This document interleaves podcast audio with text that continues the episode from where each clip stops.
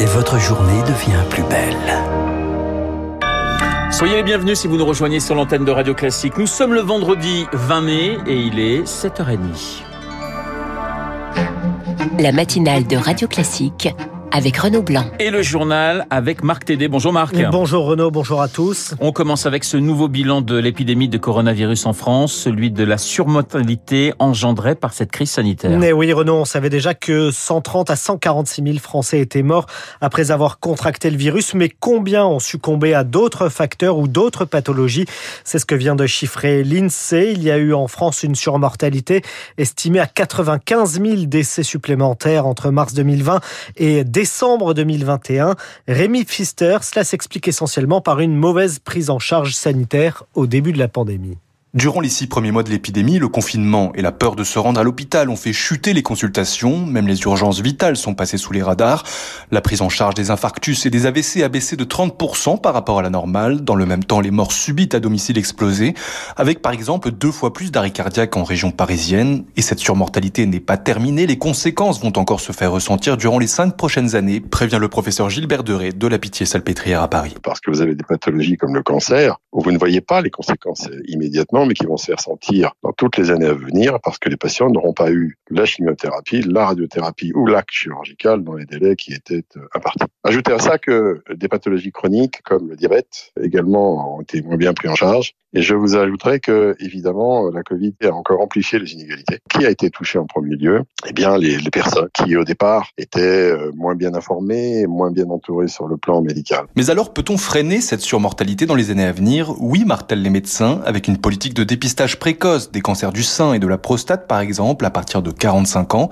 Le cancer du poumon également peut désormais être diagnostiqué bien plus tôt grâce à l'amélioration des techniques d'imagerie. Explication signée Rémi Pfister. Marc, l'actualité ce matin, c'est également la formation du prochain gouvernement avec un dénouement en vue. Oui, l'annonce de sa composition devrait avoir lieu cet après-midi. C'est ce qu'annonce l'Élysée, annonce qui date d'il y a quelques minutes. Quoi qu'il en soit, cela interviendrait presque un mois après la réélection d'Emmanuel Macron et cinq jours après la nomination d'Elisabeth Borne au poste de Premier ministre. Un délai assumé par les deux têtes de l'exécutif qui cherchent sans doute à gagner du temps et à jouer la montre, explique Arnaud Benedetti, spécialiste de communication politique et rédacteur en chef de la revue politique et parlementaire. C'est une stratégie en tout cas. Vous évitez la nationalisation de l'enjeu législatif.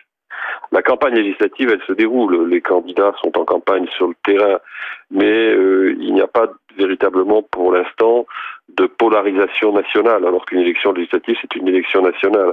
Donc en évitant la nationalisation de l'enjeu, vous évitez euh, ben, les critiques sur le bilan d'Emmanuel Macron, sur son projet éventuellement, autant d'angles morts qui ont été utiles lors de l'élection présidentielle. Euh, vous réduisez le temps de l'élection et en réduisant le temps de l'élection, vous euh, réduisez le temps des critiques. Arnaud Benedetti, interviewé par Victoire Fort. Et toujours à propos du prochain gouvernement, on s'interroge ce matin sur euh, Damien Abad. En fera-t-il partie? Oui, d'autant que le président du groupe Les Républicains à l'Assemblée a annoncé hier dans le Figaro qu'il se mettait en congé euh, du parti et qu'il quittait ses fonctions. De et le président du parti, euh, Christian Jacob, lui avait demandé dans l'après-midi de démissionner et de mettre fin à ce qu'il appelait un faux suspense. Augustin Lefebvre, le député de l'Ain, met en cause des compromissions de son parti avec, dit-il, l'extrême droite. Damien Abad l'assure, il n'y a pas eu de marchandage avec LREM alors que la majorité n'a investi aucun candidat face à lui dans sa circonscription. Non, s'il quitte les républicains, c'est pour des raisons idéologiques. Il défend une ligne de clarté qu'il définit par l'opposition à la France insoumise et au Rassemblement national sans en dire plus. Quand on lui pose la question d'une éventuelle entrée au gouvernement alors que son nom circule, il refuse de commenter et laisse planer le doute sur son avenir.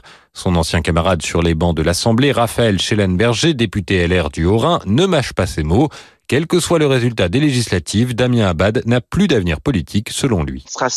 Il aura perdu euh, toute valeur aux yeux de son intérêt politique pour Emmanuel Macron.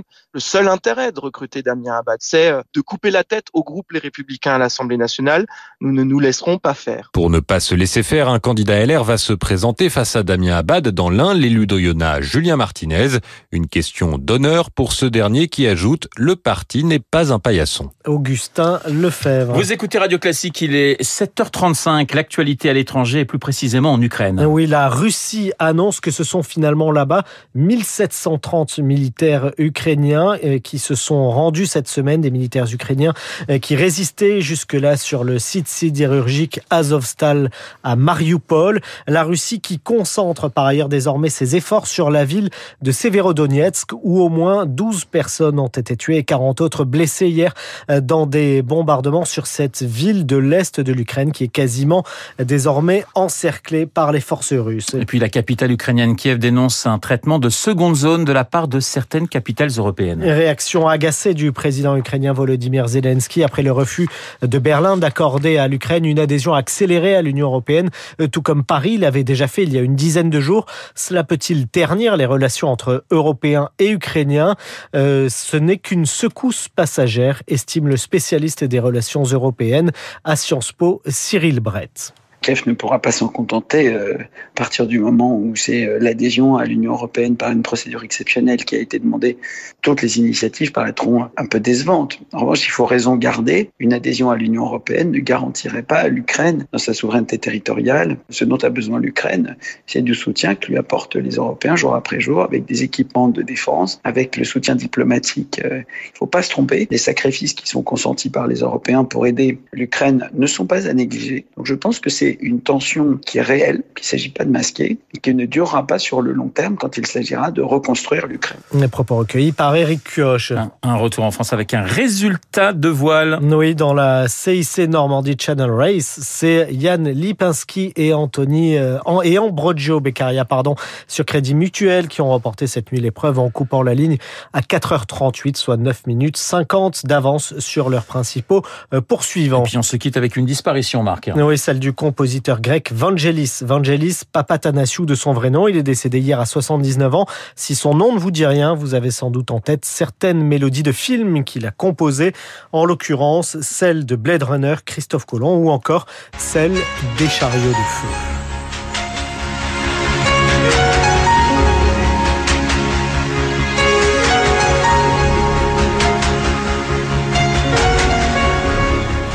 Les chariots de feu qui retraçaient eh bien l'histoire de l'équipe euh, olympique anglaise pour les Jeux Olympiques justement qui avaient lieu en France en 1924. On va continuer de parler de sport dans un instant dans les spécialistes, euh, mais cette fois-ci c'est la petite balle jaune qui sera à l'honneur avec Nelson.